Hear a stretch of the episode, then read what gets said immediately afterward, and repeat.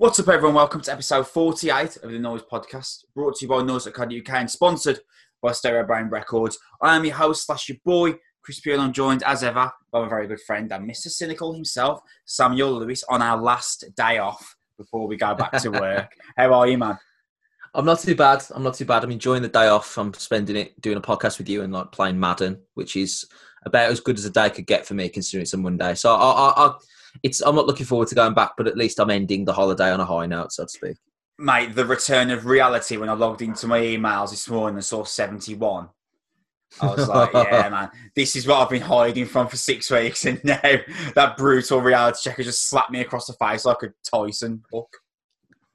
I'm, I'm, exactly with you, mate. At the moment, they they start just piling in a few days before with with with the with work, aren't they? Just sort of just a quick reminder, and just can we have you fill this out before you start, and can we have you yeah. look over this? And it's like, fuck off. I've had so many quick reminders that you may as well have just told me on a normal work day. Cause spent that long. I've spent that long being reminded of things. Absolutely, man. It's uh, it's a stressful time approaching. This is like my one last bit of get away there before the actual work brain sets back in. So perfect timing. It could not be better. Uh, we're a weekly mm-hmm. podcast sponsored by Stereo Brain Records, as I mentioned. We're available on YouTube, Apple Music, Spotify, basically wherever you're getting your podcasts. Uh, wherever you are listening to us, if you give us a like and a subscription, that'd be awesome. Sitting on something like 123 subscribers on YouTube now, which if you'd have said to me and Sam when we started this a year and a half ago, will you take 123 subscribers? We absolutely would. Uh, but if we can keep growing, that would be absolutely wicked. On our previous episode, uh, Click Drip or our breaking band, we had reviews on Diamond Construct's EP DCX2 and the brand new Oceans of Slumber self titled album, which I think is still playing, possibly. Do wow. You like, do you like that, Sam? Yeah, well, at least it's draining out the um, the emotional pain that I had to go through to listen to that Biffy Clyro record. So. uh, this week, as you would have noticed from our for the title of this episode, sorry. Uh, we are back on our greatest metal album of all time chat with our number six entry being Metallica's The Black Album. We've also got a review on Cold Year's debut record, Paradise, as well. Before we get into the monstrous chat that I've got no doubt will be me and Sam talking about the Black Album, uh, did want to give a tribute to Riley Gale, who's the uh, vocalist of Power Trip, who uh, very, very incredibly sadly passed away last week at the age of 34. Um, a cause of death I'm not aware of yet. I don't think it's actually been revealed, or if it has, I haven't seen it. Uh, Sam, you know, Power Trip actually gave me one of my favourite live music memories ever, which was on that incredible, incredible Metal Hammer put together tour with Trivium headlining Code Orange, Power Trip, and Venom Prison, which to this day is like one of the great gig lineups I've ever been to, and I don't think Metal Hammer can be credited enough for their part in putting that together. Um, but I specifically remember you weren't familiar with Power Trip, and I was like, it doesn't matter because I think you'll really enjoy them live. And I said, they're going to come on, they'll start with Soul Sacrifice. And I said, I just can't wait to see your face when they start because I know you're going to love this opening riff. They came out, mate. They played that opening riff to Soul Sacrifice, dun dun dun dun dun dun dun dun dun, dun, mate. And you just, it was one of the great moments of like me and you, me and you just living up to how much we fucking love metal, man. Um, and I've seen Power Trip twice. I saw them obviously there supporting Trivium, and then I saw them at Download as well last year. Uh, phenomenal both times. I was absolutely convinced that Power Trip would be one of the forces driving heavy metal forward for the next decade.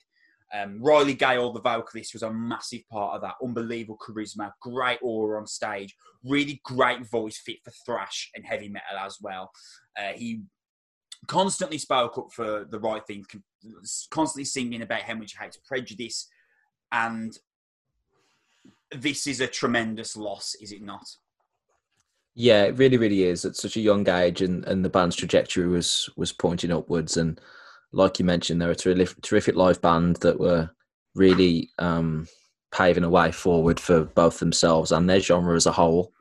Um, a really, really, really talented group, and and, and it is an absolute tragedy because you'd have seen them, you'd have seen them live over the last couple of years at the show that we saw and the download show that you saw, and you'd have thought that this is this is a band that could be in it for the long haul and seem to be really enjoying their their experiences as well. Um, obviously, with the circumstances are unrevealed um, at this stage, and I, I, hope it's nothing too heartbreaking. To be honest, although anything at this this sort of age is is is disappointing, obviously. Um, but yeah, um, real real real sadness attached to this um, to to lose to lose a, a, really talented really talented frontman part of a really talented band.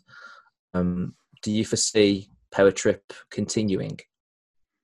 I think there will if if you put a gun to my head, and I think that is probably because Riley seems like the kind of character that would have insisted they do so. Uh, but for someone to come in and and take the mantle of Riley, uh, that is a task. Uh, Nightmare Logic, Power Trip's last record.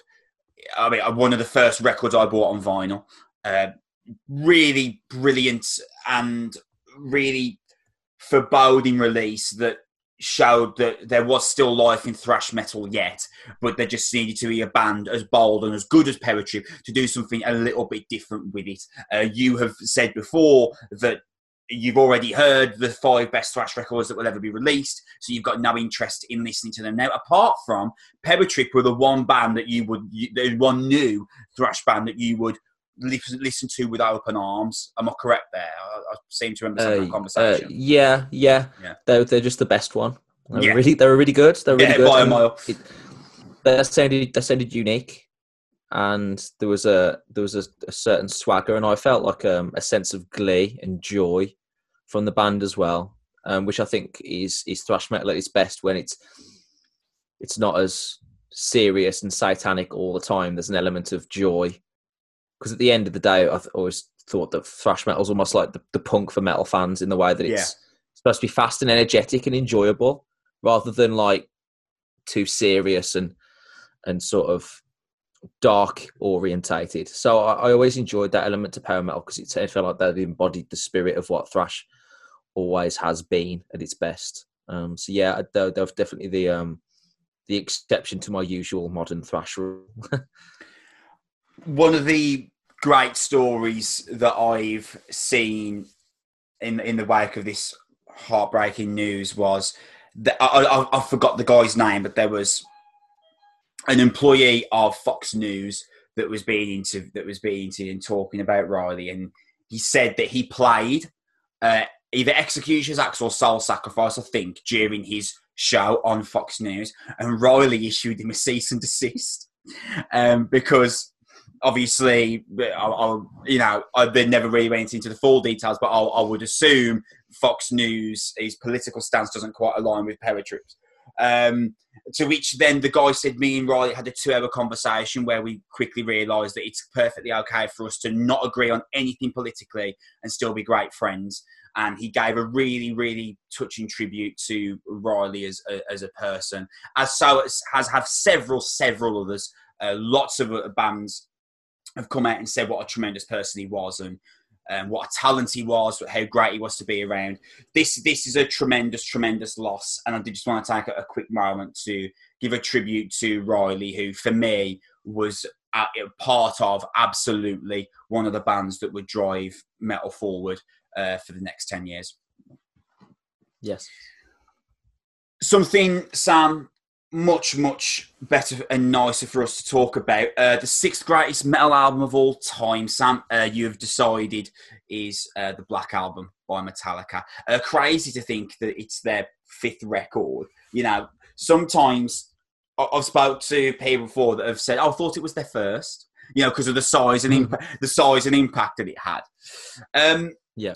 when we when we talk about these albums that are on this list I'd like to get some of the stats out of the way first. So uh, it was their first record to reach Billboard number one. Uh, stayed yep. there for four weeks, uh, 16 times platinum. I mean, uh, eye-watering statistics here that we're talking about a metal band achieving these kinds of feats. Uh, spent over 550 weeks on the album chart. That is absolutely ridiculous. Um, yeah. They're only the album ever to do so they're only the fourth artist ever, I believe, to have done something similar. Um, off the top of your head, could you guess who the others could possibly be? Um, the Eagles. That's a good shout. I mean, I'm not expecting you to know. I was just curious if anything would come to your mind. Uh, Journey's um, great. Journey's greatest hits is one of them. Um, Okay. Uh, Michael Jackson's Thriller. Surprisingly not. I was certain that would be one of them. Uh, it's Bob Marley's Legend. What a fucking Okay. tremendous, tremendous album. And the other one, uh, obviously, Pink Floyd's Dark Side of the Moon. Interesting. Okay. Uh, th- none of those are surprising, are they? No, no. I mean, uh, I mean, Pink Dark Side of the Moon doesn't really do much for me personally, but Bob Marley's Legend, I, I absolutely adore uh, that album. I think it's just genius beyond genius. Um, and you know what, Sam? Speaking of album sales, uh, the album is still selling today. It re-entered the Mhm. Billboard chart three weeks ago. Um, with that, there were approximately 6,000 units sold. That's combining streaming and physical. Phys- physical sales were just over 2,000.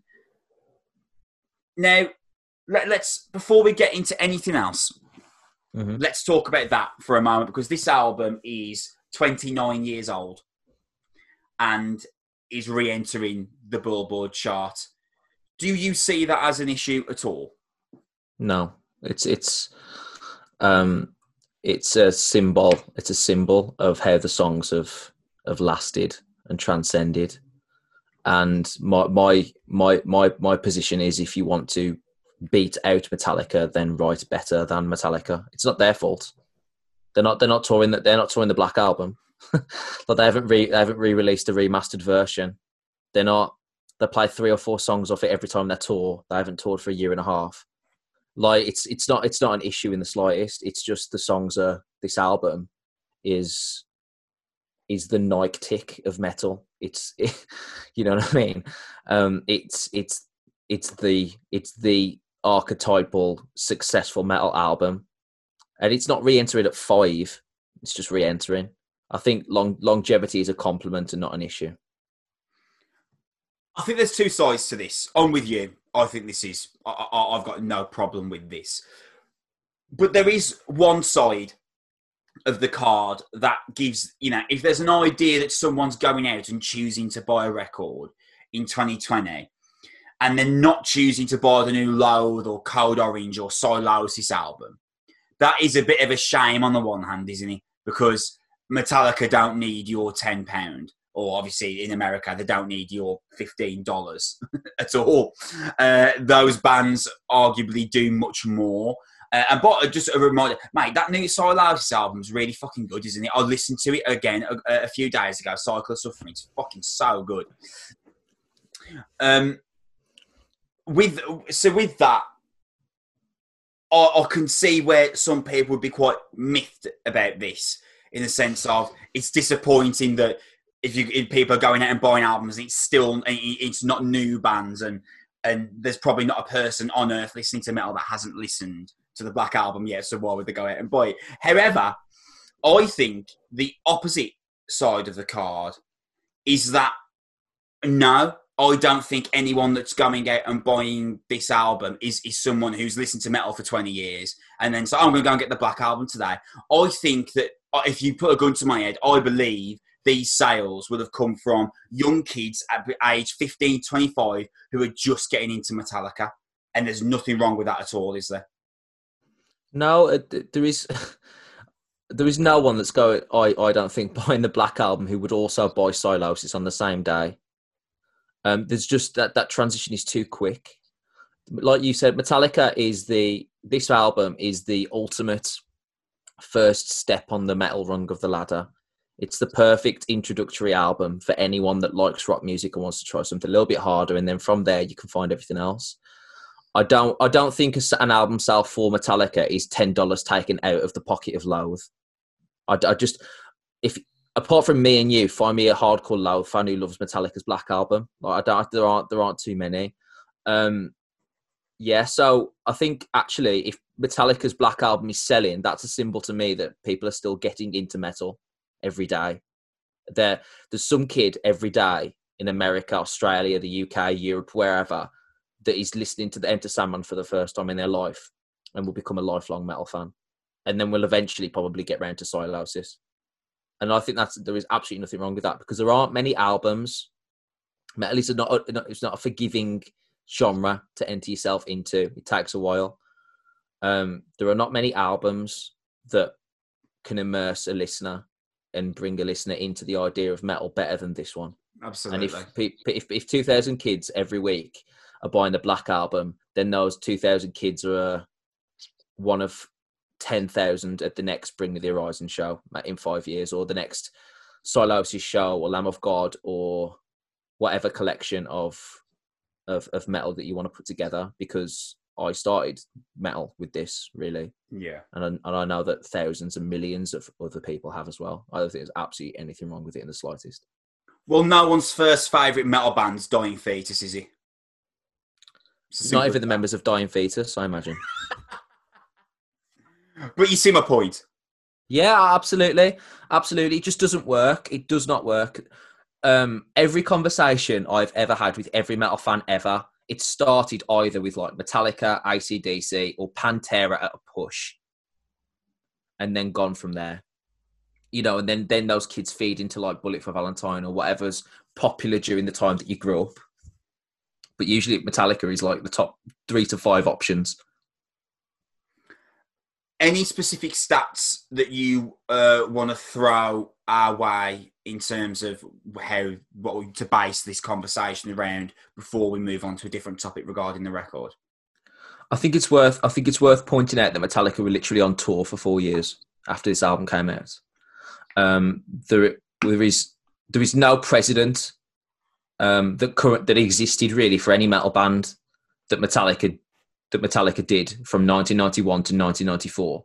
They did four, I think, separate world tours under different names, um, like the Nowhere Else to Roam tour, um, the Keep on Touring tour, all this sort of stuff.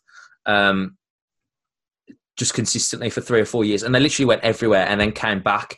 Um, because what would happen is, as the guy that was um, Cliff Burnstein who ran Elektra Records kept saying was, we'd finish a tour and then like, oh, you're number one in Peru. You've got to go back to Peru. And they'd be like, oh, you you've recharted in France, so let's do another three shows in France, and that would just keep happening every three months. Like the band would get home and then there'd be another phone call being like, you'll never guess what, it's really popular in Melbourne, so we booked you in a stadium, and that these level of touring that Metallica have done, it's really hard to overstate how rare it was for a metal band to play this long and be this popular. Because by comparing them, this is like Rolling Stones, U2, Bruce Springsteen, Madonna level of touring, Michael Jackson, like relentless playing, where they were literally on the road for like three years. And I think that's I think that's absolutely absolutely worth mentioning. And also, um, it charted at and someone charted at number five in the UK um, in early '91 when it came out, and they were so successful that by the time they charted at the Billboard number one in America, Lars Ulrich wasn't even bothered anymore because that, that it's so successful so quickly. It would it was just like that. And there's a great quote that Lars Ulrich says where he says, "You think that they're going to tell you you're going to be number one in America and your whole world will ejaculate." And in actuality, um, I was standing in a hotel room and I got the fax through and it says you're number one. I was like, well, okay, it's just another fucking fax from the office. And uh, like that's how quickly things literally shifted on a dime for Metallica, and they were pretty successful anyway. But um, Enter Sandman came out in June, and the album came out in August. And Enter Sandman had built so much hype, and the video came out in those month and a half that they were able to have a listening party at Madison Square Garden. They had a again metal band, um, a queue around the block for every major CD store and tape selling store in, the, in in America on August the 12th. They had a midnight release party. Again, this is the fifth Metallica album, not Call of Duty. Um, nothing has ever happened like this ever before or since for a band that heavy. Ever. Like, wake me up, wake me up when Bring Me the Horizon are having a listening party at MSG and Yeah. a midnight release party at ASDA where there's thousands of people queuing outside. Let me know when that ever happens again. Um, that is that is even just a mod a modicum of the astonishing impact that the Black Album had literally the minute it came out. Speaking of, uh, you mentioned there of how things were for Metallica coming into the Black Album. As we come off the back end of And Justice for All, this concept of the Big Four was in full cultural swing now. uh, and Metallica certainly led that pack. But the term had become quite widespread throughout metal, hadn't it? Yeah. The the, the concept and, uh, and term of the Big Four was already being coined uh, in in several different areas of metal. Um, you've said to me before that you felt that 1990 was the that see was that Seattle show was that 89 or or 1990 89, yeah. 89 so you you felt you felt that and still still do feel that 1989 was their live peak. Um just Yeah. expand on that for people who, who've never had a conversation with you about this. Um, so I think I think that was the the coalescence of their three most furious albums in Ride the Lightning, Master Puppets, and, and, and Unjustice for All.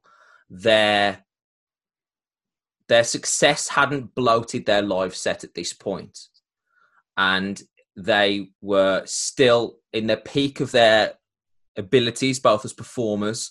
So again, you can say what people say what they like about Lars Ulrich as a drummer, and that's tends to be based on whatever happened from 1993 onwards.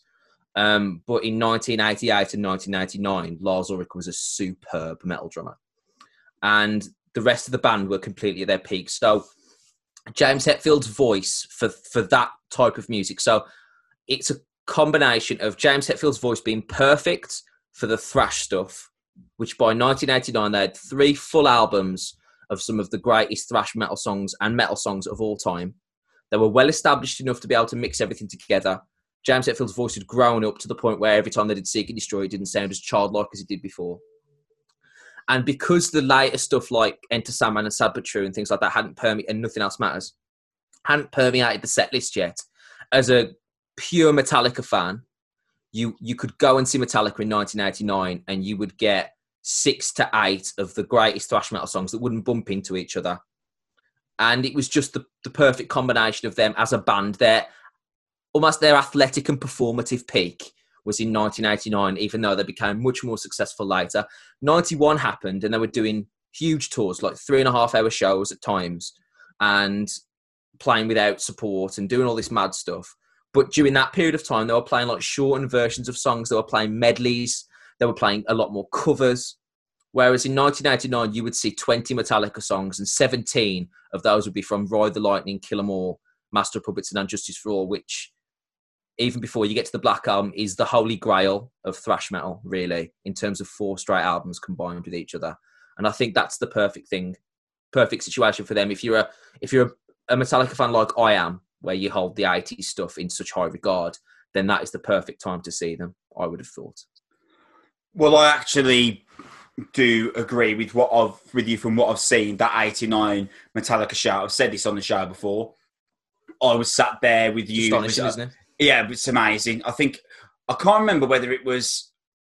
It might have been like two or three in the morning, and we'd got back from drinking and got back to yours, or it it was like I, I just came round on a random day when your parents were on were on holiday or something like that, and we spent the night watching it. But regardless, uh, I was sat there and we, the, the opportunity arose. You were like, I could show you that fucking amazing Metallica show in '89, and I was like, please. Um, so as the as you put this DVD in, it gave like a, a quick highlight of the show before you press play, and Yeah. one of the highlights was James just starting Blackened. And I was Mhm. like, fucking hell, his voice sounds amazing. And you said, oh, mate, you've seen fucking nothing yet. And as you press play, mate, uh, honestly, the performance in that show, absolutely incredible. Um, is it Dyer's Eve into Master of Puppets, Puppets in that show, uh, I believe? Um, no, it's it's um, to live is to die. So To they Live Is do, to Die. um, so James James Jason Newsted comes out and plays the bass line on "To Live Is to Die." Then Kirk Hammett and James come out and play the the harmonies, and it just perfectly syncs into Master Puppets. It's still go- it's goosebumps. It's the yeah. it's the greatest version of Master Puppets I've ever seen with that introduction. It is just wild. I feel like had Metallica carried on in that vein and never wrote the Black Album, never did the shift that the musical shift that they did, which we'll obviously go into much greater de- uh, detail in later on. But I feel like had they not have made this shift, they would have then gone on to write thrash metal versions of Load and Reload for the rest of their career. I don't feel like there was really anywhere left for them to go with the progressive slash thrash metal blueprint that they had uh, pretty much created and laid down from the period of 84 to 88. Uh, do you agree? Yeah, I, I, I do, especially without Cliff Burton. I Yeah. think if Cliff Burton would, I think if Cliff Burton would not have died, they might have just continued writing incredible thrash metal band, uh, thrash metal albums for a couple more years, and they wouldn't have been as popular. But they'd have been one of those sort of bands where me and you are shaking people in smoking areas, being like, "You need to listen to Metallica. They're incredible. Yeah, They're the yeah. greatest band that nobody ever knows about." And they're sort of like slip into like a legendary sort of status that no one ever, you know what I mean? Because like, they one was a top 10 single so they'd have had some level of success through that and i imagine that they would have probably written another version of that or another song like that that would probably permeated. But that would have kind of faded away into the into the masses really because there's nothing else has ever had the staying power of the black album. But it was it was a conscious decision. You know it was a obviously obviously it was a conscious decision. But i mean like the band the band had got bored of playing thrash metal. Like it, it wasn't a, it wasn't a and people think that oh they're sold out they didn't sit around and say what's going to get us the best record? to, to to they didn't go for they didn't go for record sales. They were bored. They were sick of playing these songs live. They were sick of playing seven eight nine ten minute songs. They wanted to do something different. And they they are the sort of songwriters that they write something and two years later they want to write something entirely different. Even if you look at the differences between Kill 'Em All to Ride the Lightning, Ride the Lightning to Master of Puppets, and Master Puppets 2, and Justice for All, there's a, there's a shift either way in every single one. And the Black Album was another example of that, and then Loud after that was another example of that, and then obviously St. Anger was another example of that. They, whatever you think about those albums, they change every time. They were always malleable. So I think without Cliff Burton, who would have probably been I've read loads of conspiracy theories. He would have probably been punching the table for some like long extended stuff, or a different like a continuation of the writing style, or or in '91 Metallica would have slowed down, made the decision they made, and Cliff Burton might have left. Yeah, maybe. You know, might have just said, you know, this isn't for me. This isn't the direction I want to go in. I'm going to play jazz bass for. He could have done what he wanted. So it's that sort of situation. So I don't think that would have worked for them. I think they might have done one more thrash album, and then, like you said, sort of either done like thrash versions of Load or slipped into this alternative reality where we see them like Slayer, where they're legendary, but nobody outside of outside of the metal masses know who Slayer are. I think they would quite possibly have retained arena status for the entirety of their career because of the quality Oh, yeah. of the uh, uh, because of the quality of the output from 84 to 88 I think they would have still been undoubtedly the biggest thrash band in the world and though Slayer, yes, we saw them in an arena, and I saw them headline the second stage on da- a download on their final run. But really, in 2015, Slayer were playing the O2 Academy, you know, um, and you you saw them. You, you were going to see them at the Civic. You no, you did see them at the Civic, didn't you? Yeah, I was going to see Yeah. them at the NEC, then they were downgraded because they didn't sell enough tickets. Well, and and there it is. That And that's that was 2000. That was 2007. That was the Well, what we talk yeah. about as the glory era for new age of American heavy metal and stuff. And it was Mastodon and Trivium and Slayer, and I couldn't fill the stadium. Well, there it is. Um, you, you've just done, a, done me a favour there. You completely made my point. Um, so, but I think that Metallica would have retained arena status solely because that you know they were the best, weren't they? The They'd have still headlined downloads. Yeah, They would have still headlined download because Yeah. yeah. Iron Maiden haven't sold more records than Metallica, even No. without the Black Album. no, But they're, they're still at the same sort of level. Do you know what I mean? If Metallica just went down that line, we'd still be watching Metallica headline download. It'd just be, it'd just be different. I've just noticed that I made a typo here, and I put Master of Puppers instead of Ma- Master of Puppets. Um, so Barkery. we're not doing this again like we did on the fucking last episode with Death Sorry. and Bread. Sorry. Welcome home, Schnauzertarium. just pack it in already. All right, just stop it. Sorry, I, I can't help myself. Reloaf? No. Um, um, so with the when when you get to the point of and, and you you alluded to it there, the I think I've, I've read Kirk, Kirk Hammett say before that they were playing these, you know, like playing the, the title track from Justice for All, and they could see all these long faces in the crowd. And I believe I've read as well, there was one point where they came off to the stage for went on to do the encore, and one of the members said, We're never fucking playing that song ever again on Justice for All. I, I hate playing it now. How much do you think it, where do you think the decision gets made specifically to for Metallica to be like, okay, there really is something that we we need to change now? Is it 88? Uh, is it 89, or is it a little bit after that point? Well, they they started recording in 1990, which means that they had right they had songs written in late 89.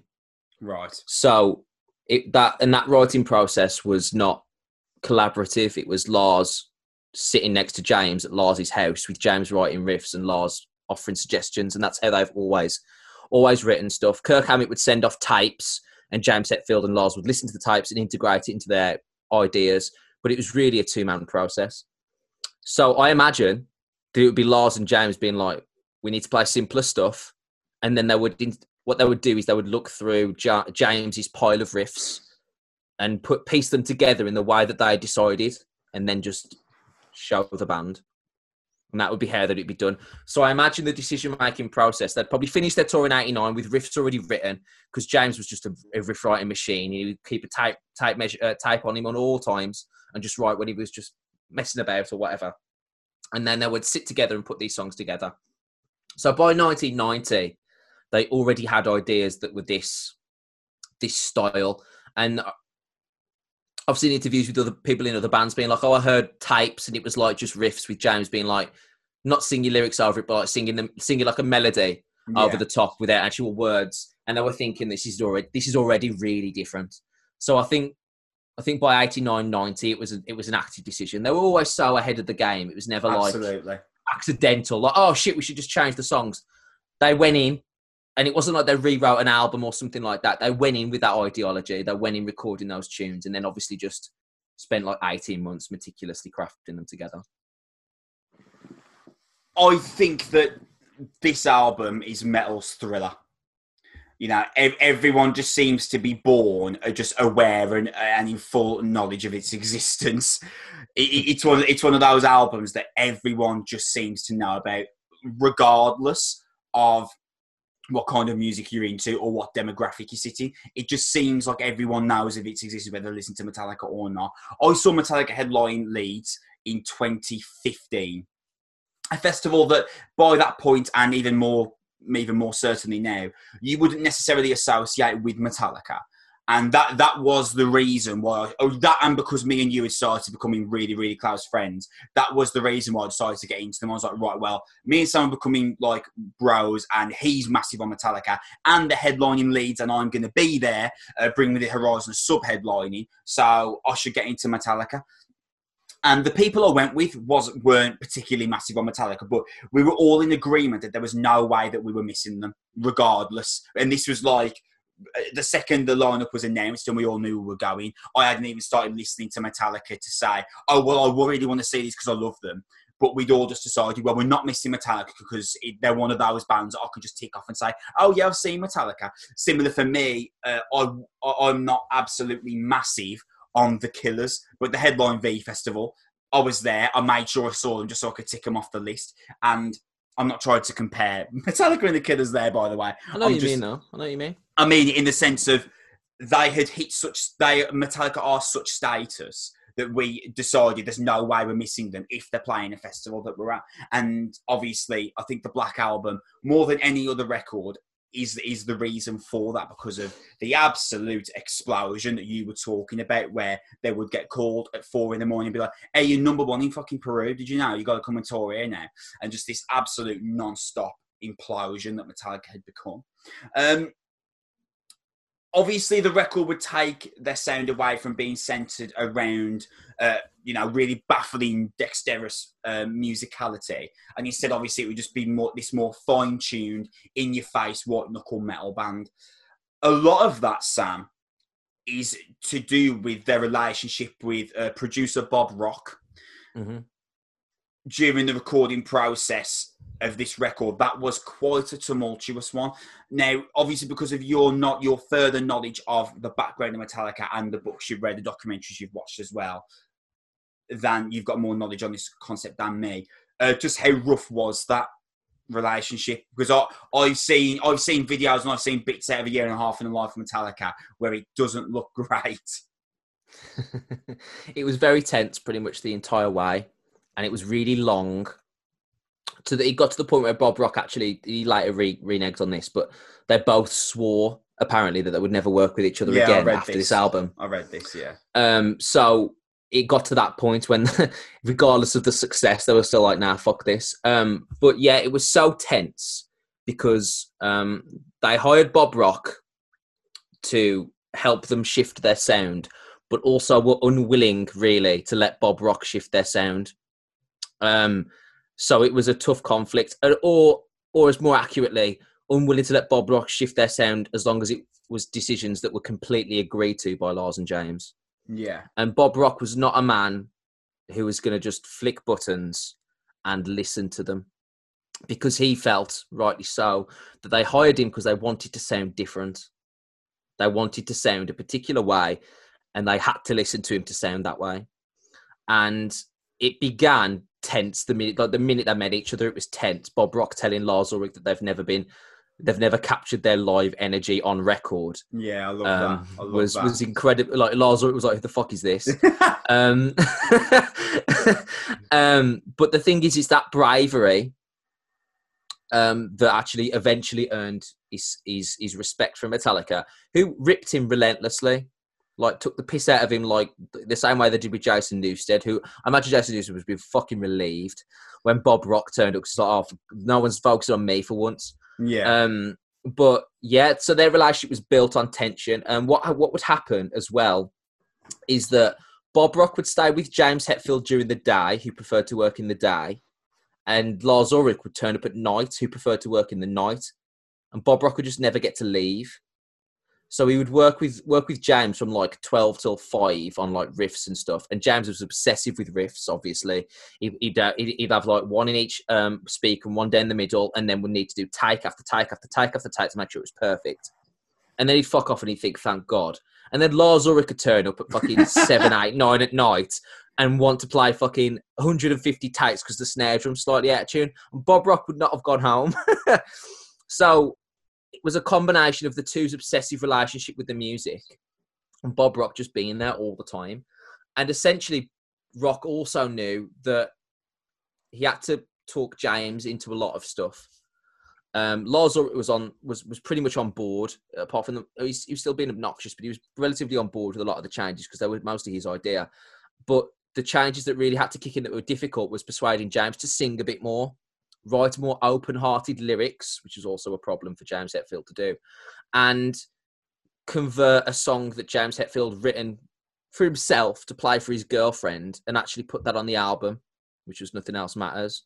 So all of these things together literally required Bob Rock to almost drag James and a lot of the other members of the band kicking and screaming into the new into the new decade, without which they might not have survived. Um, because we talk about the shift of the sound, and um, there was a great quote from um, and Justice for All: A History of Metallica that I was reading earlier today. Is that grunge was the grim reaper for metal, but the Black Album showed bands how to survive its appearance, which I thought was um, a Yeah, nice like way of putting it like because Metal- Metallica showed how to adapt to grunge while retaining their own identity.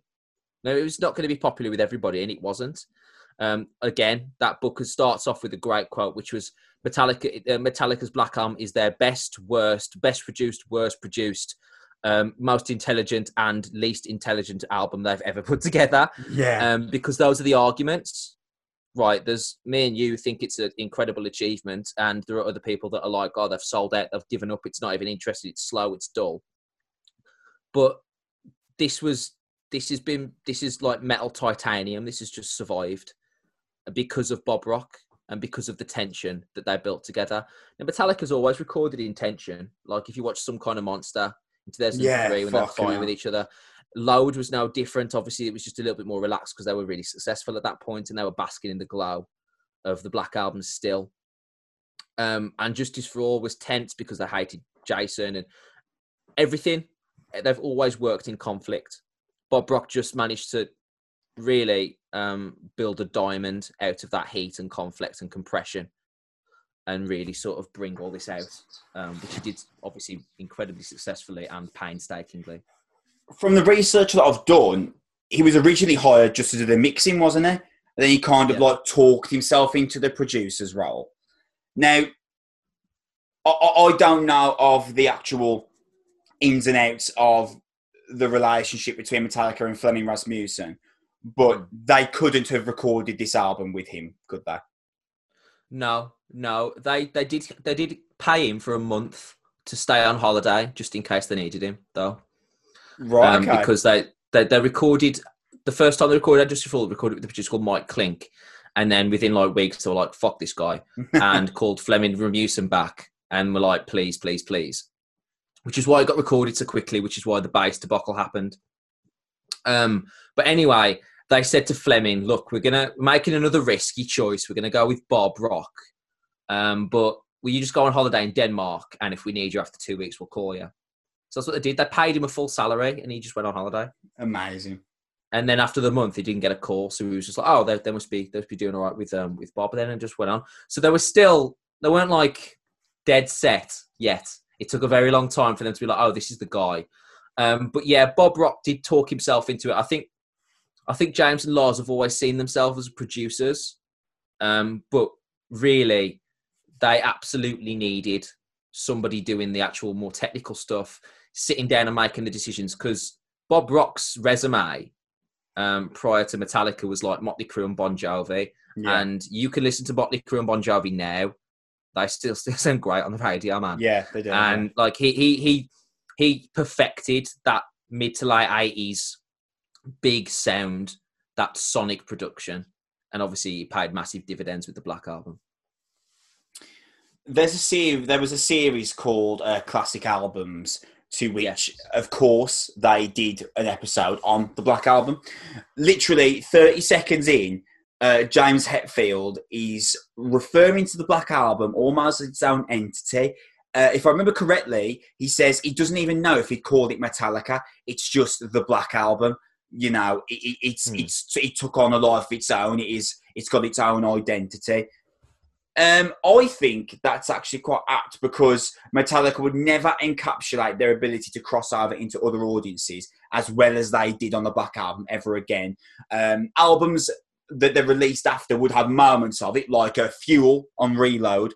Uh, that's one of the tracks that would uh, definitely had and did uh, cross over, but they never did it again to the extent and the amount of uh, times they did it with writing songs on the Black Album. Um, so if we are going to refer to the Black Album almost, almost as like it's a band and it's a, a product in itself, do you think that's the right thing to do? Is that fair, or do you think this is still absolutely like a, a byproduct of Metallica, and to try and try and alienate it as like its own product because of its size and its nature is is stupid?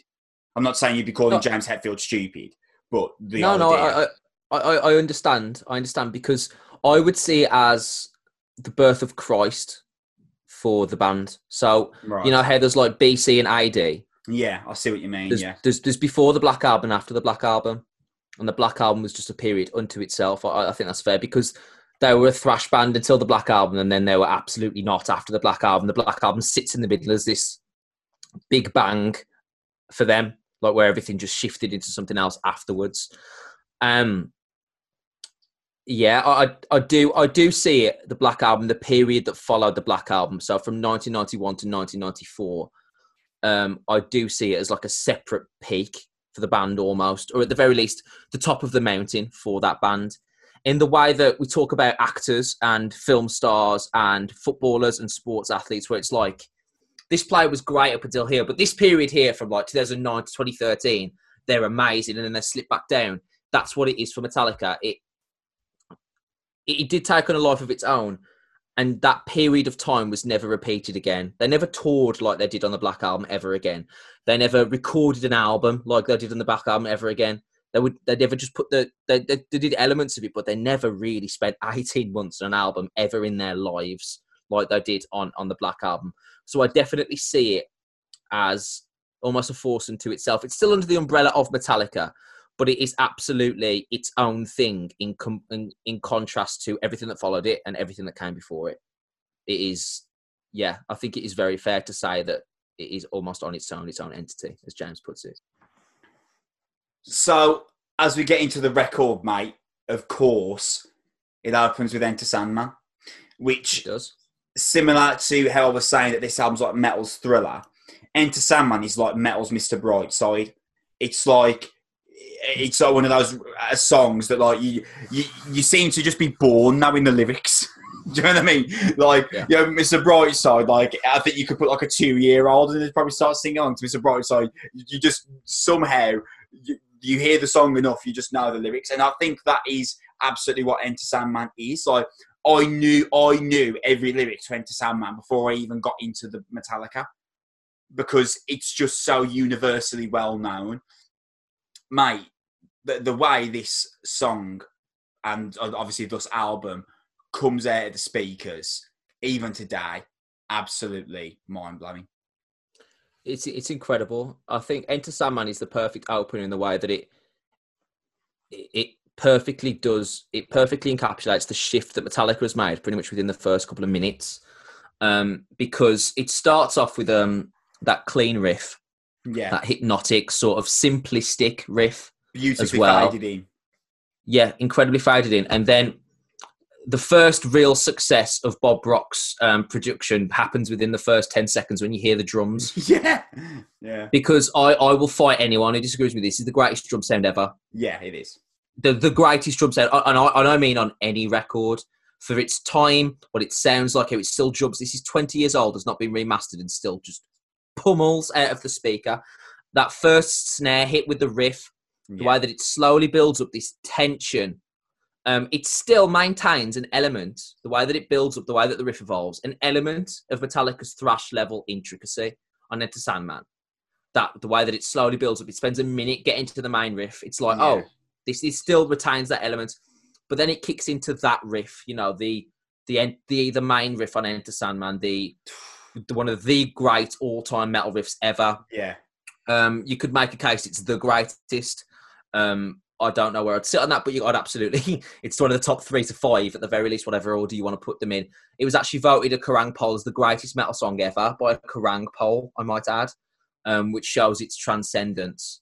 Um, and then obviously, it's also not just their most memorable riff; their their biggest selling chorus yeah, it and it, it, it, it perfectly parallels between the heaviness, the darkness of the sound, because it and the darkness of the lyrics. It's not a pleasant song, you know, about dark nightmares and stuff like that. It's all dark in content, coupled with this unmistakably poisonously catchy riff and chorus section, and that and that's what beca- became it so became so popular because it's essentially a hard rock song posing as a metal song, really.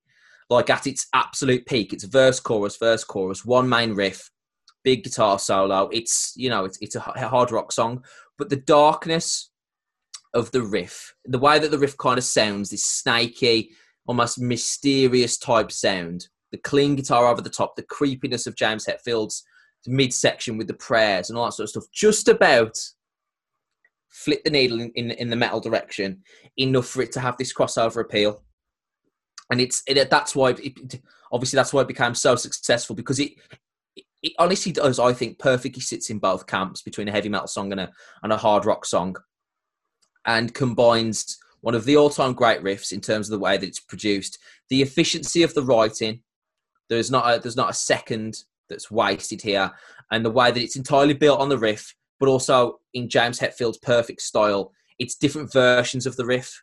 Like it's like he reconstructs the riff um, backwards and forwards at various points of the song to keep it interesting, but also maintain the same themes and ideas. It is the archetypal heavy metal song, and and I've always we've always had this conversation, but if you were to sit someone down and be like, "Oh, I'd like you to start getting into metal," I think you should. This would have to be your first first point. Have to be. This is Absolutely. the this is the song. This is the song you would start with. If I if I had like a teenage son who likes a bit of ACDC or whatever, and I'm like, all right, okay, let's start going down the metal alleyway. I'm starting with this. Absolutely, because then from this he's he's off. He'll follow his own little path. But this this is absolutely where you begin and has that always been one of their centerpieces live since mm-hmm. since their route? I mean, I've only ever seen Metallica finish on Enter Sandman. I've seen them four times. Mm-hmm. Four, yeah, I think I've seen them four times. It's four or three. Regardless, every time the finish Enter Sandman, I remember. I remember Leeds like it was yesterday. The classic camera zooms in on uh, James's hands as he's doing the uh, rock, uh, the devil horns as they're about to go into the final section. They boom, and then uh, literally massive explosion. Uh, huge like Metallica like like uh, beach balls explode at the stage, mm-hmm. go everywhere. Amazing. Um, similar when we saw them at um, Man- uh, Manchester City's Etihad Stadium. Huge explosion behind them as they do the boom. Like seeing Enter Sandman live everyone that everyone just burns the lyrics through their lungs. That chorus is massively infectious. Goosebumps on my neck thinking about it, mate. That's what this song does. Unbelievable. Yeah, and it, it just summar, it summarizes their immediate size and appeal. Yeah. Um, because w- when they when they when they used to open with it in '91 as well, it's what begins their live show and all that sort of stuff, and immediately gets the crowd sort of massively excited and into it. And it, it, it's perf- it's both perfectly the archetypal opener and, and, and finisher, really. Uh, I, I, don't think Metallica could conceivably play it twice a night, and I don't think many people would complain. No. Um, but yeah, it, it's it's just a it's a symbol of their of their of their success. It's the perfect heavy metal rock song. It is. it's it's transcended its own genre. It's transcended, like you said, it's transcended the band even. Enter Sandman it's its own thing yeah. almost, as, as just as the Black Album is. And it is the perfect concoction of a fucking great riff, great production, and corporate level, um, excellent hook and chorus that Metallica absolutely mastered here. And with meticulous quality.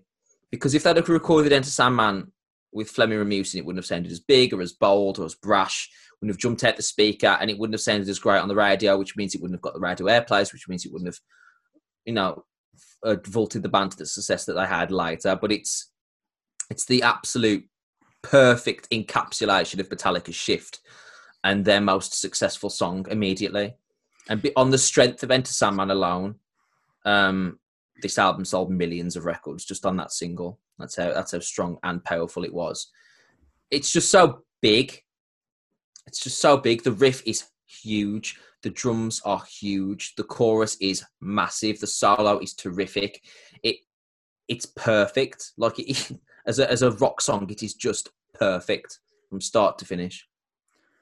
Two examples of popular culture that I will give to round off just the, how important and huge Enter Sandman was before we move on to uh, the next track.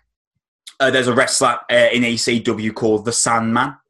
Uh, and in the late 90s, obviously, ECW uh, was obviously known as Extreme Championship Wrestling, mega violent organisation. And the Sandman was like this. Uh, was, his character was like the, the working class rough who would just turn up, beat the shit out of people, go home, he would walk out through the crowd, uh, and there is videos of Enter Sandman being obviously his theme tune. Now, Paul Heyman, who was the owner of ECW, was crafty as fuck and figured out a way that he could play Enter Sandman without having to play Metallica any uh, licensing fees because ECW wasn't a particularly uh, rich organisation, so they couldn't put, they couldn't have afforded to pay Metallica the the money that they would have wanted to to play Enter Sandman. Regardless, they did it. And I tell you what, mate, if I ever, because a lot of the YouTube videos been taken down now, I'm speaking about when I saw it years ago. If I ever got the chance to show you uh, the Sandman uh, ring entrance with this song playing, mate, I, I, I, think you would actually ejaculate right next to me. Uh, walks out with a beer, walks out with a beer can in his hand and a fag in his mouth, like, and the crowd are singing along to the song as he's walking through the crowd. And this, mate, unbelievable imagery, so fucking cool. And then also, if I remember correctly, uh, Enter Sandman was a theme song for a Call of Duty. Call of Duty, yeah. one of the greatest phenomenon phenomenons of not just gaming of 21st century life. Still, Enter Sandman was selected as the theme song for it, uh, or at least the advertisement theme song. Anyway, I'm 90% certain it was Enter Sandman. Um, or it was at least definitely a Metallica song, but I'm fairly certain it was Enter Sandman. Regardless, that just shows the, the cultural significance of this four minutes. Yeah, I I I, I remember um, watching um, Bull, Chicago Bulls playoff games early in the lockdown. Um, around the time that the documentary came out, and there's one about Game Five, 1993, and it was Metallica's Enter Sandman was the promo music, and it was Michael Jordan as the New York Knicks nightmare. That was the promo. And it's like Michael Jordan was like the main character in this idea that he was haunting the Knicks in the same way that the, the nightmares were haunting the child in the Enter Sandman video. Awesome. But it was Michael Jordan highlights with Metallica in the background, so I just lost my shit on my own for five and a half minutes. Like Amazing. Amazing. Um, but like that was that's American sports fans in 1993, two and a half years after the album came out like where those two were being associated with each other, and and that alone should should should really should really show how big this song was. And like I said, I'm going to repeat this again. Came out single came out in June, album came out in August. Album listening party was at MSG. Like they went from one of a, a, a, a thrash album with a, a top ten hit single in one to two months later filling Madison Square Garden for fans just to listen to their music for the new album. That that happened in six weeks. Like a, the, that is it's a transcendent song, absolutely yeah. transcendent song. Sam, sad but true. Fuck me. Oh. In terms of production, one of the heaviest songs I've ever heard, without mm. doubt.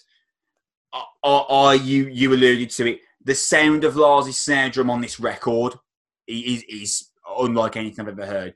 But even more specifically on this song, I don't think it's ever been replica- replicated. And also hilarious. Uh, some uh, some people would call Metallica sellouts for this for this album. This is arguably the heaviest song they've written to this day. Yeah. In for me, completely agree. Deliberately downtuned and slow and methodical.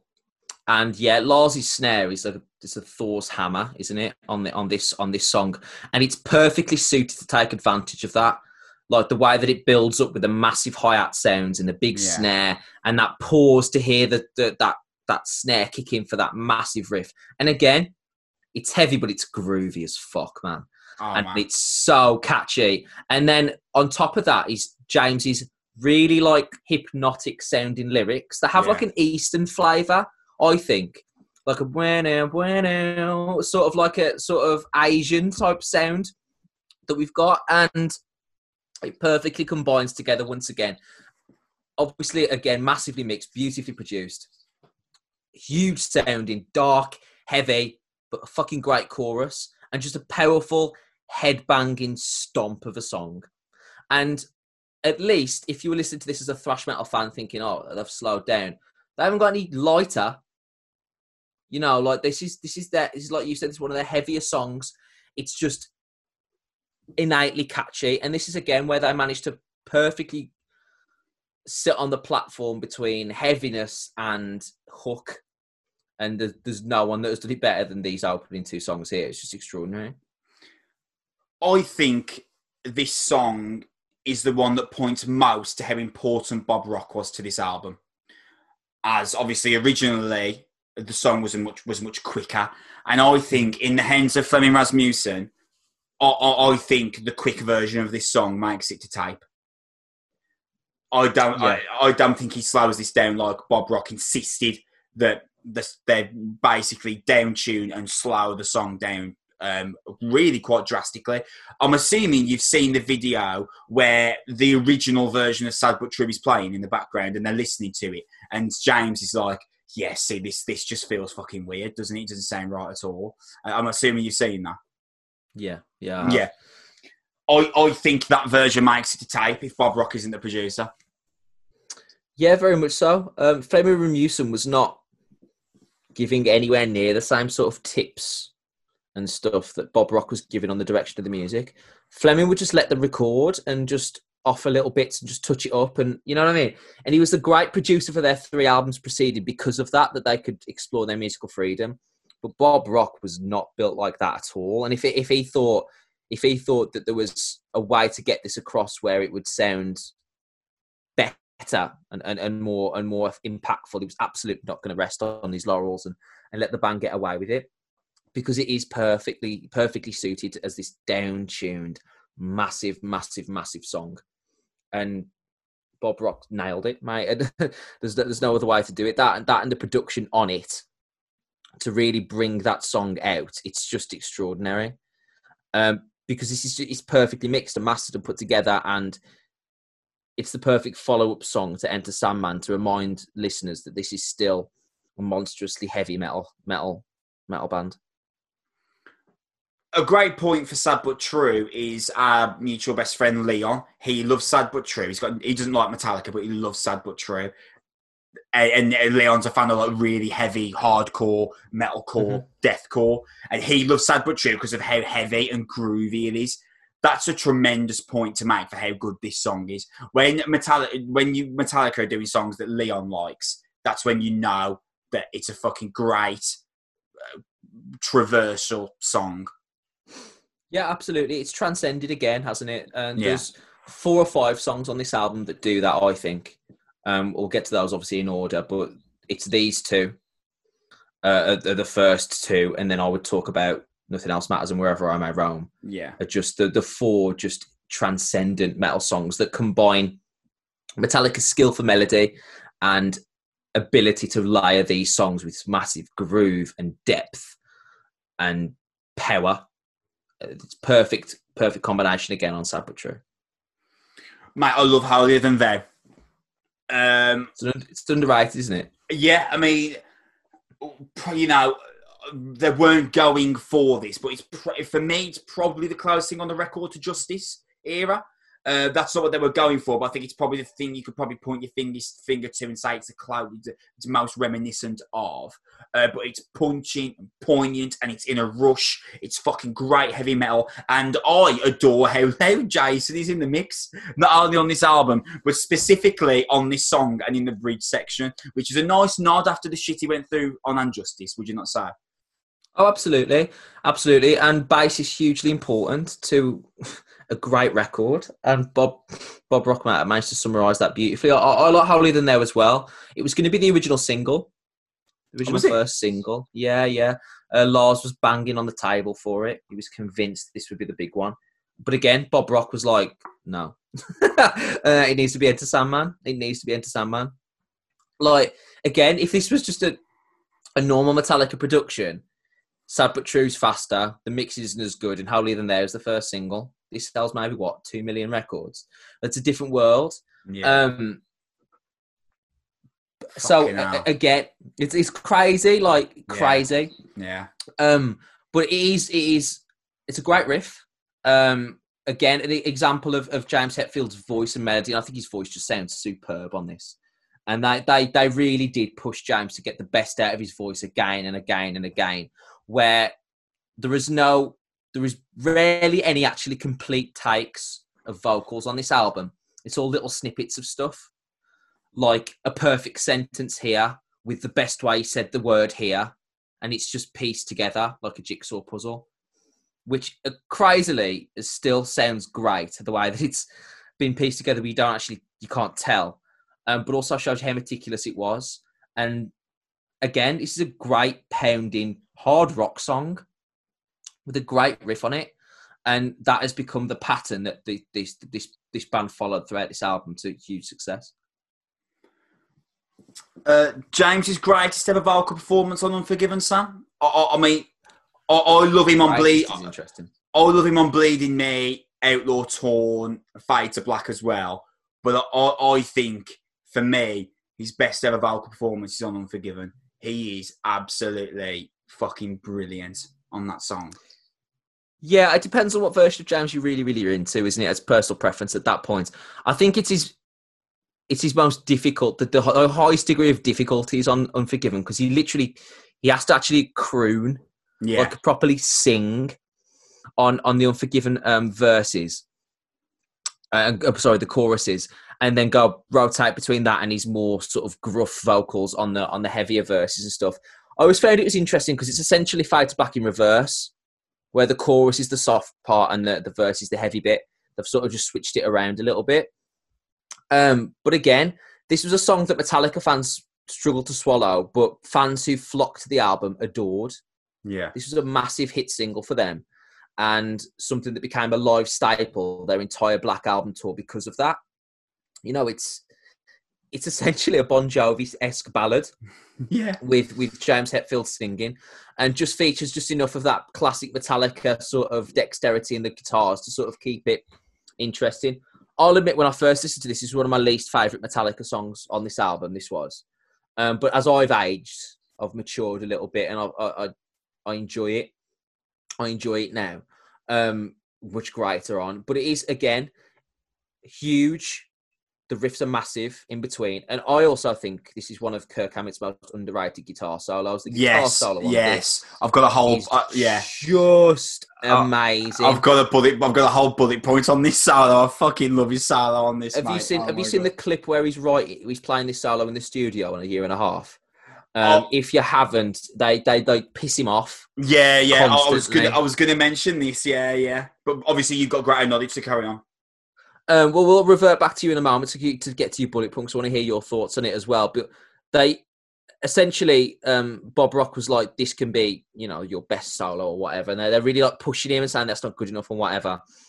And Jason Newsted was talking about it, and he was like, you can see him getting worked up and worked up and worked up, and like that's the, the the take that you want is the take where he's so angry and so pissed off and so annoyed that you've questioned his ability that he's really fucking going at the guitar. And you can hear that frustration and anger on the solo here. Because it's not dexterous really until the end bits. It's very massive massive angry notes and this huge power and stomp. Um almost guns and roses style um, with those massive massive notes. Um and it's just it's just brilliant isn't it? Just superb. Well, again, I, I think Unforgiven is yet again we're mentioning the importance of Bob Rock. You know, you watch a year and a half in the life of, and he's forcing James to work over and over and over on his vocal melodies and, and his and his lyrical pretenses, and then that that moment with Kirk is I, I I love that because their their dedication to the craft is unlike anything else. Now, of course, every band goes into the studio and they want to write a great record. No one goes into the studio to write a bad album, and everyone obviously wants to put as much effort as they possibly can in to to get the best end product that is possible. But the way Metallica just bang on and hone in over the smallest, smallest modicum of issues and they will not they will not allow that small little crumb to be a part of their own product. I think that 45 second clip of Kirk being like really ridden and like they say good enough, you're better than this. I think theoretically that could sum up Metallica as a band without anything else. Just this group of absolute like psychotic, like OC obsessed individuals, obsessed with what they foresee as perfection. And I think, you know, I think come the end of this chat, we're going to have said Bob Rock that many times that someone could make a video out of us just how many times we could say his name. But again, he's massively important to this because, again, uh, um, I reiterate a point I made earlier. I think Rasmussen probably takes uh, Kirk's fifth take you know. And I, I, feel like I, am not He just discre- takes he just takes the one that the band's happy with. Well, yeah, look, I'm, it sounds like I'm discrediting his ability as a producer. He's a fantastic producer, and his job on Master of Puppets, I'm sure we'll get to that at some point in this list. But, I mean, his job on Master of Puppets, phenomenal. Uh, job on And Justice for All, phenomenal. But f- for me, the obsession over, no, this wasn't your, this, this isn't your best, and this won't, this won't uh, service the song great yet you need to do it again and again and again i think that 45 second segment sums up metallica as a band these obsessives uh, for perfection Absolutely, absolutely. If you if you look across any any um, successful business uh, athlete, film star, there has to be an element of obsession um, Yeah. for them to really, really, really, really face those successes. Um, and Metallica absolutely built that way to their own to their own degradation to the point where they wore each other out and they had to take these massive sort of gaps in between. Um, but if you're really committed to your craft and your art, then you have to be absolutely, absolutely obsessed with it. Absolutely obsessed with it. I remember this. I remember this interview with, with Kobe Bryant when he came into the league, and he used to wake up at like three or four in the morning to go to the gym before practice and all this sort of stuff. And the, and this interview was like, "When did you realise you worked harder than everybody else?" He's like, "Well, until I got into the league, I didn't realise what I was doing was work." right yeah because his mentality was what I'm a basketball player is what I'm supposed to do. He didn't even see that what he was doing as a chore. And the, parallel with Metallica, they never they never saw this process as anything other than what it had to be. There was no shortcuts, no corners. This is the best way to get the best music. We are not going to settle for anything less. And that's always the way they were. And Kirk Hammett spoke about this as well. He said, "Well, if you make a mistake, you've got to live with that for like two, three years on tour. When they when you're plugging the album and stuff, yeah or yeah yeah you can't just forget about it. Like you- you're talking about, you've been asked questions all the time. It's going to stick in your mind, and you want to make sure this is absolutely perfect, absolutely perfect. And especially when you're in a band where James Hetfield is spending hours piecing together like riffs and bits of his vocals, and then Lars Ulrich is spending like hours because the snare sounds slightly out and he's unhappy with it. Like this is not a band for the light-hearted, and that this is just the way that they worked. And that could also point to their back catalogue and be like, "This has worked for us. This is the way that we're going to do this." But you're right. the The obsession and neurosis of this band is a driving force of their absolutely huge success. And if you look across any other any other band, the ones the bands that spend the most time on their music and really put it all together are often the ones that are more consistently successful. Same with anything really. wherever i may roam sam closes out this absolutely absurd five song start to an album um, it's Yes. my favorite track on the album and I, I, I love the, I love the first minute and a half of this. mate, Lars is drumming on this song. Those opening snare shots as the lead riff comes in. Fucking hell. They sound like a machine gun. Yeah, absolutely. I, I, I love the tempo shift and um, that that massive like film score type sound at the start Yeah, um, before before the, the main riff really kicks in, yeah. and then that that the set the sound of that bass ta as the as the yeah. riff kicks in. It sounds percussive, but it's actually not. It's like this like Asian bass thing that they use. It's hard to explain, but essentially Jason Newsted just flicks the top notes of this thing and it makes this sound like he's hitting an anvil. Um, and that combined together gives it like this beautifully Eastern feel. Again, same as sort of sad but true, where it's like almost mysterious and, and almost magical with all the different instruments that are going on, and then kicks into this absolutely brilliant riff just a stomping, powerful, massive riff, and then obviously it's it's again with a great melody and the great chorus. It's a, it's perfect. Again, it's just a perfect heavy metal rock song. It's it's powerful and engaging and compelling and hook hook laden and catchy, but also heavy and dark. And the riffs are snaking in between what's going on. The solo is terrific. The drums absolutely massive. It's it's it's about as high a watermark as any heavy metal song can can can reach. As like like with the other three incredible songs that precede it on this album. There are moments on the Black Album where the drums are genuinely the loudest part of the song, which Yes. you know, and there's this running joke, isn't there, about like Lars and James almost like this kind of cat burglars sneaking onto the desk when no one's looking and lifting their volume up a bit. But I think where they sit in the mix so loudly is it works perfectly for the sound they were chasing, is it doesn't it? It Yeah, ab- benefits absolutely. them, it benefits them to no end, more so than anything else on this song. The way Lars sounds on Wherever I May Roam is oh god, I mean, I was wax lyrical about how punching and punishing, like said, that fucking snare sound like a machine gun going off at the start. Chorus, brilliant. Really, again, one of those songs that could completely cross over into different genres. This song sounds as hard on daytime radio as it does in a nightclub at two in the morning. Just this fucking unbelievable, effervescent version of Metallica songwriting. Um, Sam, I, I don't like "Don't Tread on Me" though. Oh, I, I, I enjoy it. It's groovy. Right? Yeah. I love that just feel to it. I'm not about it. Um, and perhaps you could shine some light on this.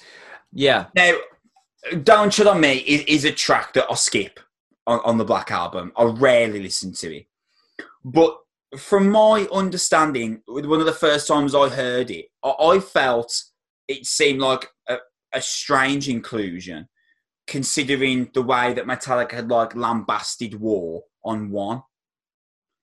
Uh, and now I know, I know the Gadsden flag is in the corner of the album, uh, but it Yeah. did seem to me like a, a strange inclusion considering the lyrics of one. Uh, perhaps you can share a sh- share a further light on that, that will make me understand a bit more.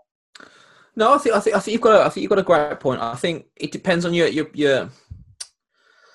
I think it depends on your viewpoint of Metallica's narrative perspective in writing the song. So you can take it as far as that it's a, a song of patriotism, right? You know, reference to like the Minutemen and all this sort of stuff, and Don't Tread on Me, and, and like the US Navy and all that sort of stuff. Or, which is perhaps I think more likely, is that James Hetfield, as he often did, used images and ideas from the reality that was surrounding him in terms of what was going on in the news at the time. And in 1991, the Americans were just about invading the Gulf War for the first, having the Gulf War for the first time, just about invading Saddam Hussein's Iraq. And Yeah, it was a very patriotic, patriotic time. And he's reflecting maybe ideas of self-defense and violence right. and using the Ameri- and using that flag and that ideology as a way to expand on the idea of self-defense or depend on the idea of standing up for yourself and using that as a thematic sort of link rather than I don't think it's a pro-war song. I don't. I think it's a because there's no actual reference to war or conflict. It's jet like in armed conflict. By that I mean, um, I think it's more of a reference to sticking up for yourself and using the ideals of don't tread on me, don't um, trample me over, don't ignore me. Yeah, I will fight back. I won't start anything, but I will absolutely finish it. And it, obviously, it's got overtones of patriotism because what it's in reference to. But I agree with you. Um, James has been incredibly, incredibly critical of war, uh, of war on one. But again, that was from the perspective of a soldier. It wasn't a political. It's not a political song. Um, and if you listen to um, "Fight Fire with Fire," um, that is a song about nuclear disaster. Not positive, but also it, from the singer's perspective, it's almost like an advocation of Yeah. nuclear conflict as well. So to say that "Don't Tread on Me" is, is, is not a complete outlier lyrically for Metallica, but I actually think it's more about the ideals of standing up for yourself and using that flag as a thematic link to that, rather than being pro-war in and of itself.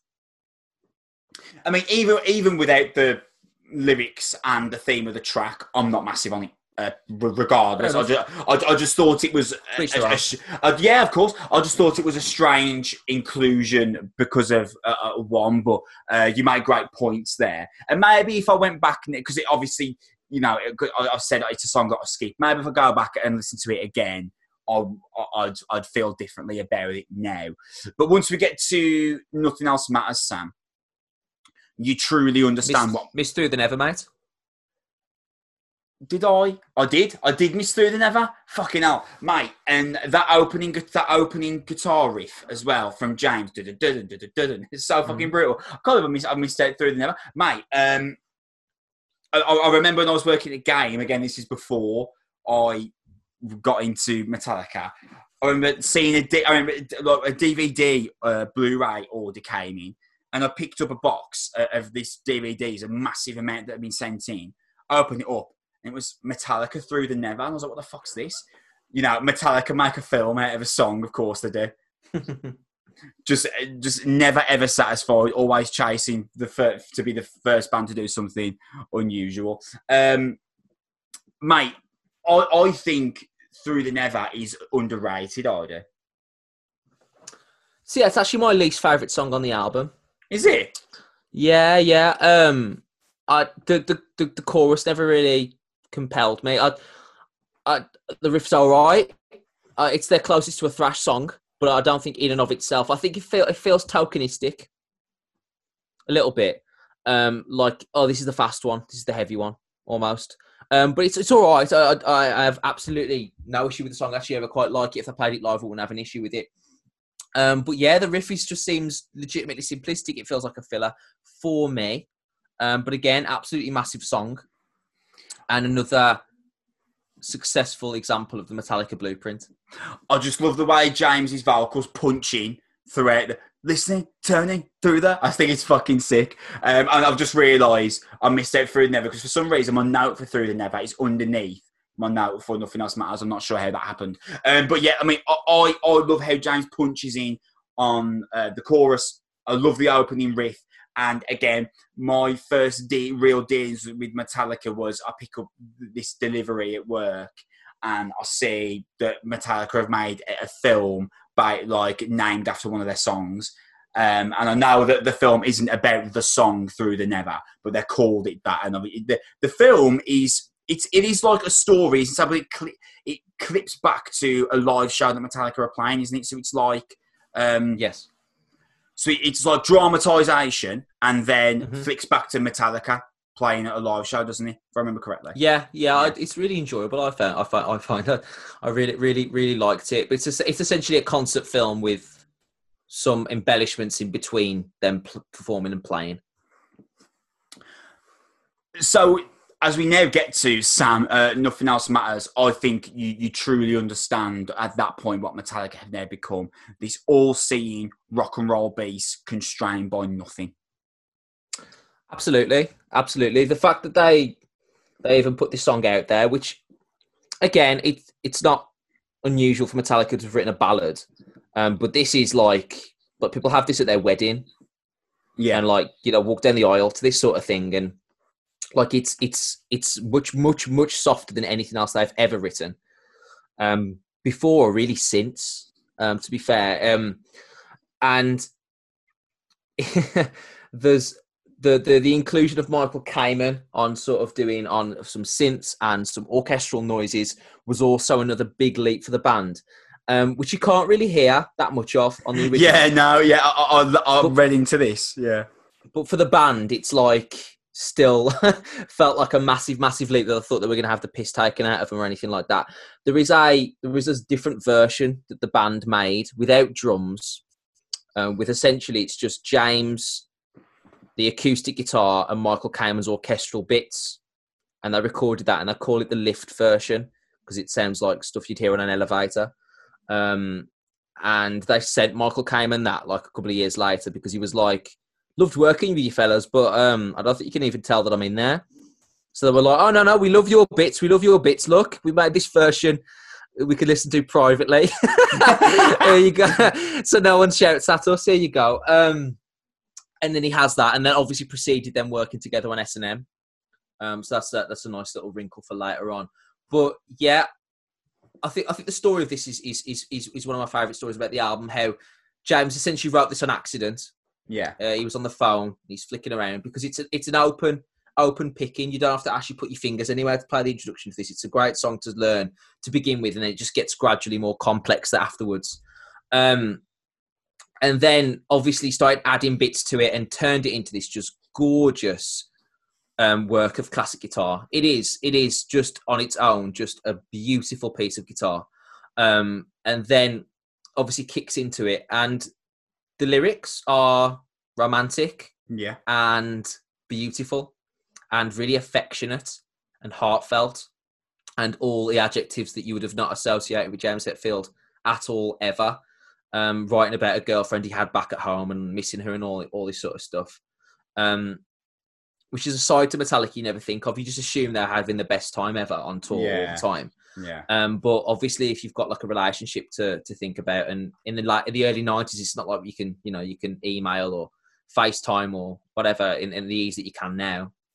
So it really was like real distance. So you can kind of feel for it. And I also love that it's one of the only recorded songs ever where James Hetfield plays a guitar solo. And it's one yeah. of my favourite guitar solos of all time. Yeah. It's slow and powerful, and the way that it builds up to that is just beautiful. Goes back to that classic guitar at the start because again, it's a it's a soft song, but it still has it maintains some of its rock sensibilities, and the way that they've played about with it live, and sometimes they play it with drums, and sometimes they play it without drums, and and sometimes um, used to be how James would start it off, but now Kirk plays this like introductory sort of guitar stuff before getting into the actual riff himself, and but it's still just transcended.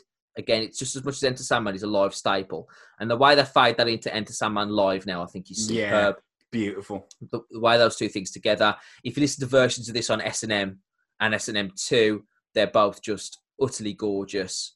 Um, because there is a real classical feel to the album because obviously it's soft, but I think if you just see it as this as Metallica's pussy song, then I think you're you're you're so missing the point about how yeah. complex and dexterous and beautiful and, and it really really is because it is just it's just a gorgeous piece of music and I agree how they've transcended um, rock at this point because this is it's like a work of classical guitar mixing with the the ballady elements and I think again they're just superb from start to finish. I will say, Sam, that after nothing else matters, apart from the God that failed, I'm kind of out uh, on this album. Uh, I'm yeah. not massive on Of Wolf and Man. I'm less massive on My Friend of Misery, uh, and I'm somewhere in the middle on the struggle within. Uh, I, I do like the God that failed. Um, I think that's probably the song that for me is the most reminiscent of Sad But True in terms of structure, uh, especially how they call it back in for the final verse as well. It's got a really sick, uh, beautiful solo. Do you remember they played it at the Etihad? We were like, "Oh, the fucking god that failed." Uh, that was cool, man. Like, I, I, I, was, I remember being really, really shocked that they played that. Uh, they do that, don't they, Metallica? There'll be like yeah, a point. There'll be like there'll be like two songs in a set where it's literally anyone's guess what it could be. Remember when we mm-hmm. saw them in Birmingham? Uh, it was the shortest straw that they just yes. ran, they, they, they, were jammy and then they dropped into the shortest straw and now where they, they do that. And I, I, remember seeing the god that failed was really awesome. And was it frantic that they played as well? St Anger. St Anger that they played? Yeah yeah. I, I um, saw I saw them play frantic in 08 though as well. So right. that they, they have that tendency. Yeah. Um, but back to um, uh, the god that failed I, I like it. Um, I love the structure. Heavy. When they called it back in final verse, it, it's beautiful wicked solo, but after that point, uh, the that that's where I, I, kind of like tail off on this record. Um, first five songs just monstrous and brilliant uh, and uh, simplistic yet punishing. And then you've got Through the Never, which I like. Nothing else matters. Beautiful, transcendent.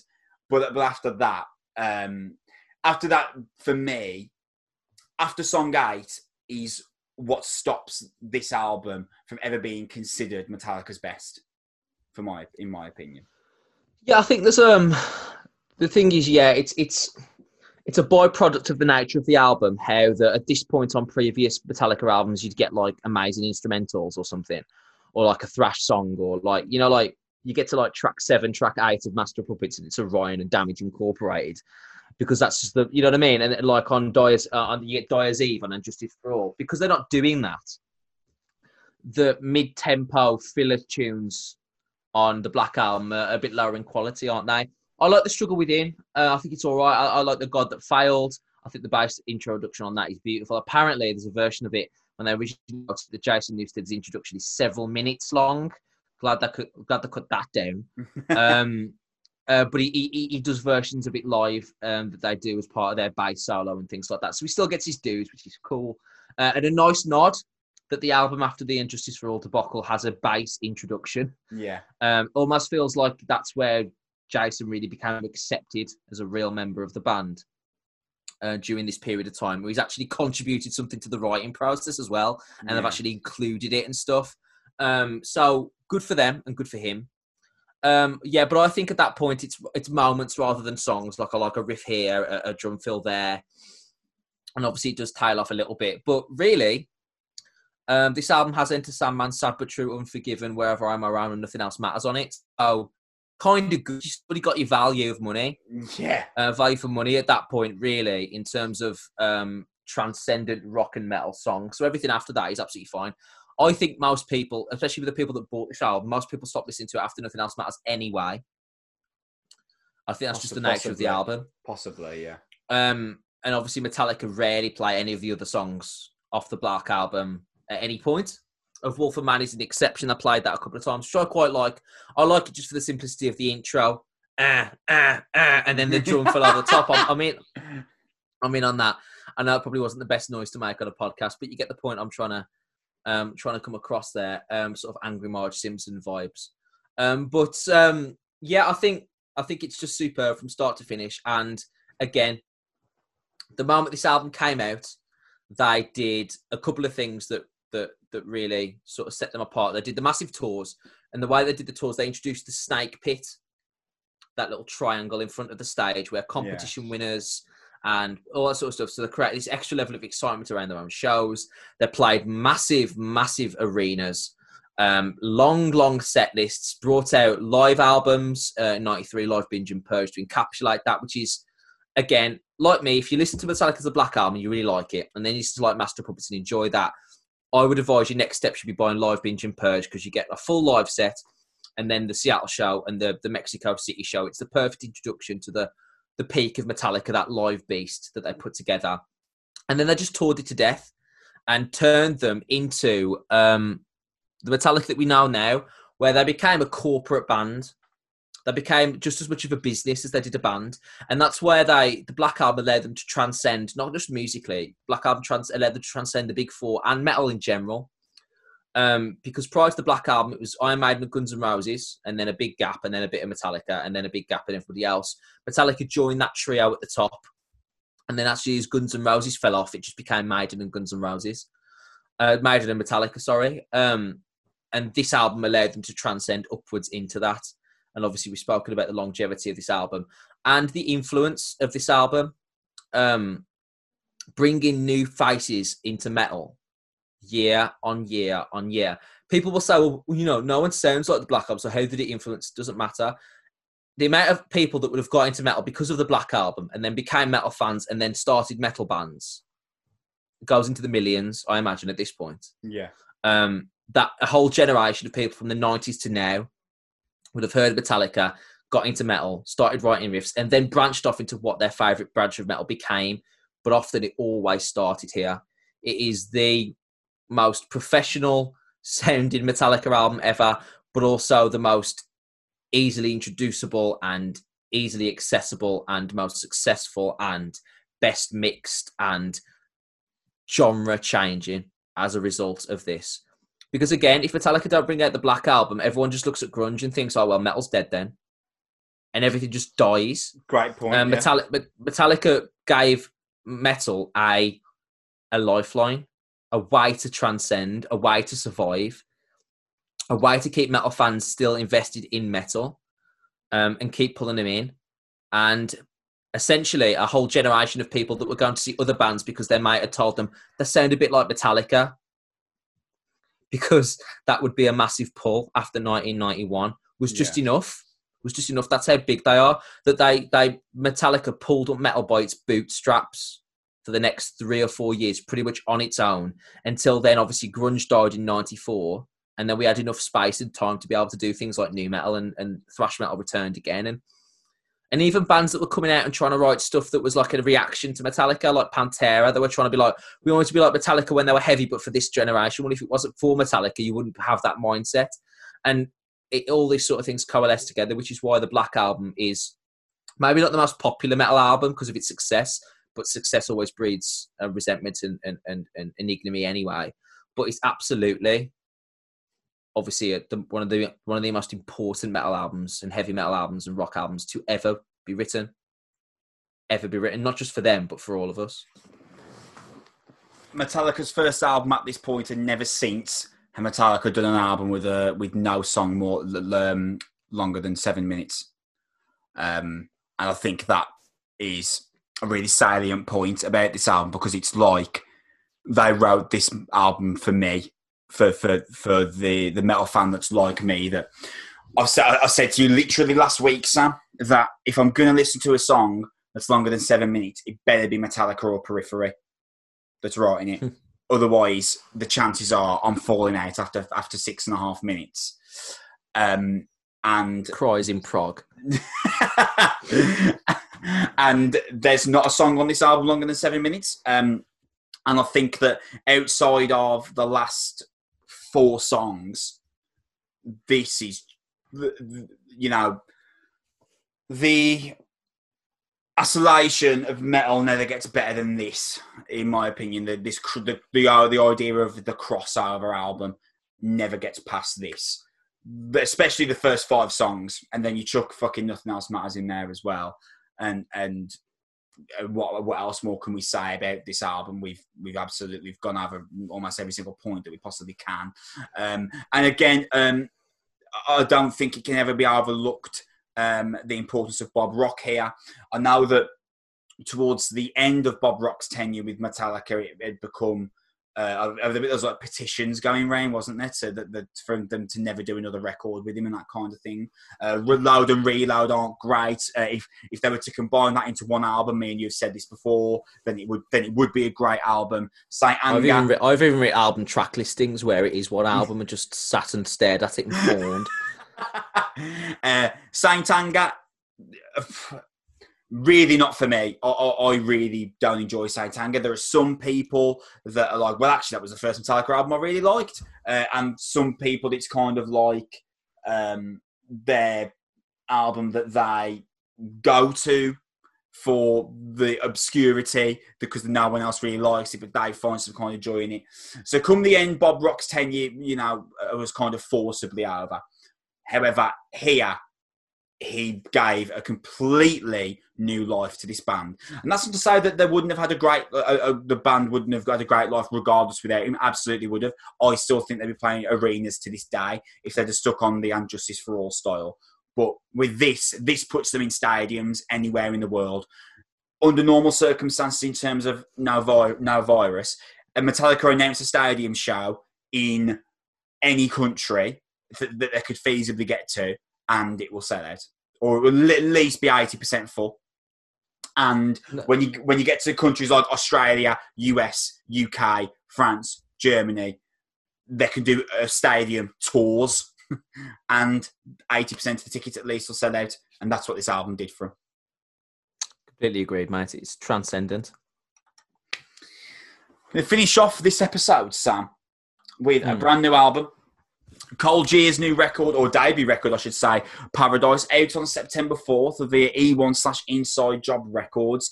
Uh, I would have liked a bit more time with this record, uh, but I only got to run through it twice today due to uh, you, mainly, Sam, actually, this weekend on Saturday oh, night. Oh, no. On Saturday night, my, my plan was to play golf Sunday morning with my dad.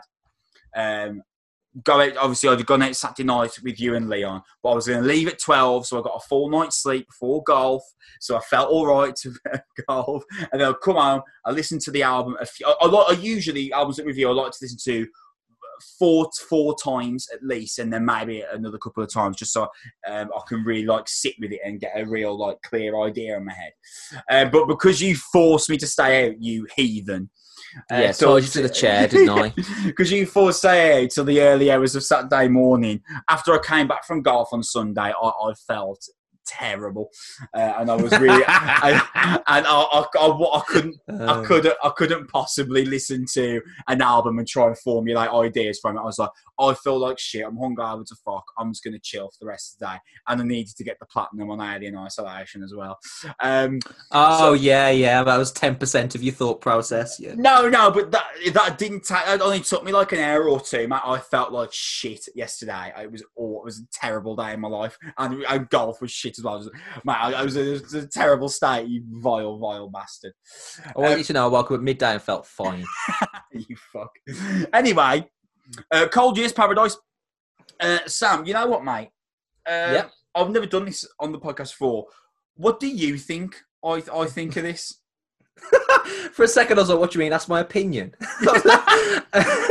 well, what's happened? Um, you just cutting out everything I've ever said on every podcast. Um, I uh, I think you really like this because um, it sounds a bit like the Menzingers to me, and I think you should be well in. If you're not, I'll be disappointed. Actually, Mate, I think this is fucking great. yes, so do I. Mate, I I think this is fucking brilliant. I like this album so much that 25 minutes before we came on, I bought it. I, Bloody pre-. I pre-ordered I pre-ordered the vinyl um, from the Cold Years store. I think this Good is for you, Chris. dude. I think this is great. Um, it's this album. It's like a depiction of modern life, modern life for our current generation, but from the vi- the visor of Aberdeen in Scotland, uh, which I was reading the press notes. did make me laugh. The vocalist refers to as a shithole and definitely not a paradise. So, so I kind of like the sarcasm and wit in calling the record uh, paradise. Um, Sam, I adored Hello Exile by the Menzingers last year. I gave my album of the year. I adore the Menzingers full stop. I really like the Gaslight anthem. So for this, for me, the second I figured out what this album was, I was like, well, I'm fucking all in here. Uh, this this is going to be a real, real highlight of my year. This. I remember on Saturday night when I was talking about what we're going to be uh, doing on this episode, you mentioning that you'd reviewed an EP for Cold Years of years ago, and I searched That's heaven, I searched heaven and earth on the internet, Sam, to find this review. But I think it was on the old noise blog site that has now been Yeah, deleted. right. Yeah. That got deleted once we moved into a full website space. So obviously, I couldn't get hold of it. Uh, just before we get into your thoughts on Paradise, did you like that EP? I'm assuming you did. If it was like this. Yeah, I did. I, I thought this band had loads of potential, and it's nice to hear that they appear to have, you know, matched up to some of that. I think it's, I think this is great. Really, Um, really good. mate, I, I, I am going to be shouting about this. I think It- it's it's just perfect for, for me, isn't it? This album. I mean, the way it comes bursting out the blocks with 31, beautiful acoustic, Springsteen like opening, explodes into this really charismatic gaslight anthem esque rock tune, and mate, and then the picturesque start to this album is absolutely fucking brilliant. 31, then you've got Life with a View and Night Like This to tell these really fascinating stories of modern life. And I love getting drawn into these really kind of musical life tales, like He- uh, High School Friend on Hello Exile by the Menzingers. And I think this is one of those records that you'd either you you'd want to listen to it with the top of your convertible down, driving through Route 66, as much as you'd want to listen to it alone in your room, letting yourself sink into the the thematic idea of it. Do you know what I mean by that? Yeah, absolutely. It's it's uh, you you want to be immersed into the ideas of the song. Absolutely. vocalist Ross Gordon has got this really brilliant, charismatic voice, uh, which accentuates this album's theme so well. Uh, most specifically, on his, his closing wails of "We've Been Here Before" on the end of "Waits," just gorgeous. Uh, he croons across "Breathe" in this kind of punk meets Charlie Simpson style, and and obviously people draw lines to the Gaslight anthem and the Menzingers and Springsteen comparisons here. But I, I, I do think that Cold Years, quite often on this album, they do differentiate themselves from the pack where they can, don't they? Yeah, I think so. I think as well the fact that they sound British helps that massively. Yeah. There's there's a Scottish twang to his voice. Yeah. That, by the way, Chris, I actually enjoy on this version. So yeah, so it's probably just Biffy's problem. Um, but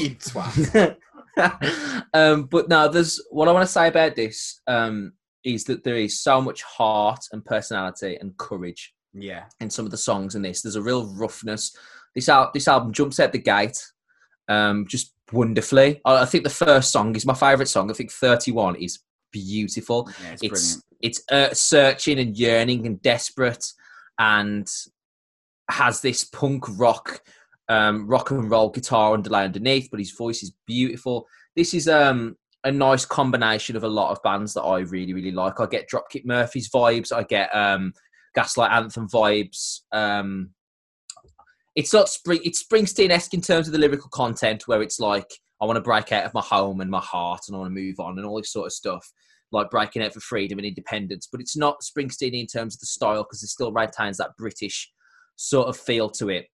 Um, but I I agree with you. I think this is terrific. I think I think songs like "Breathe" on this are just superb. Um, there's a real pop sensibility to it, but in the right places where it doesn't feel overload. But there's also a punk aggression that doesn't feel too aggressive and obscure. Yeah. Um, it's anthemic and intelligent, but at the same time, it doesn't feel um, like I'm being patronised or anything too cliche.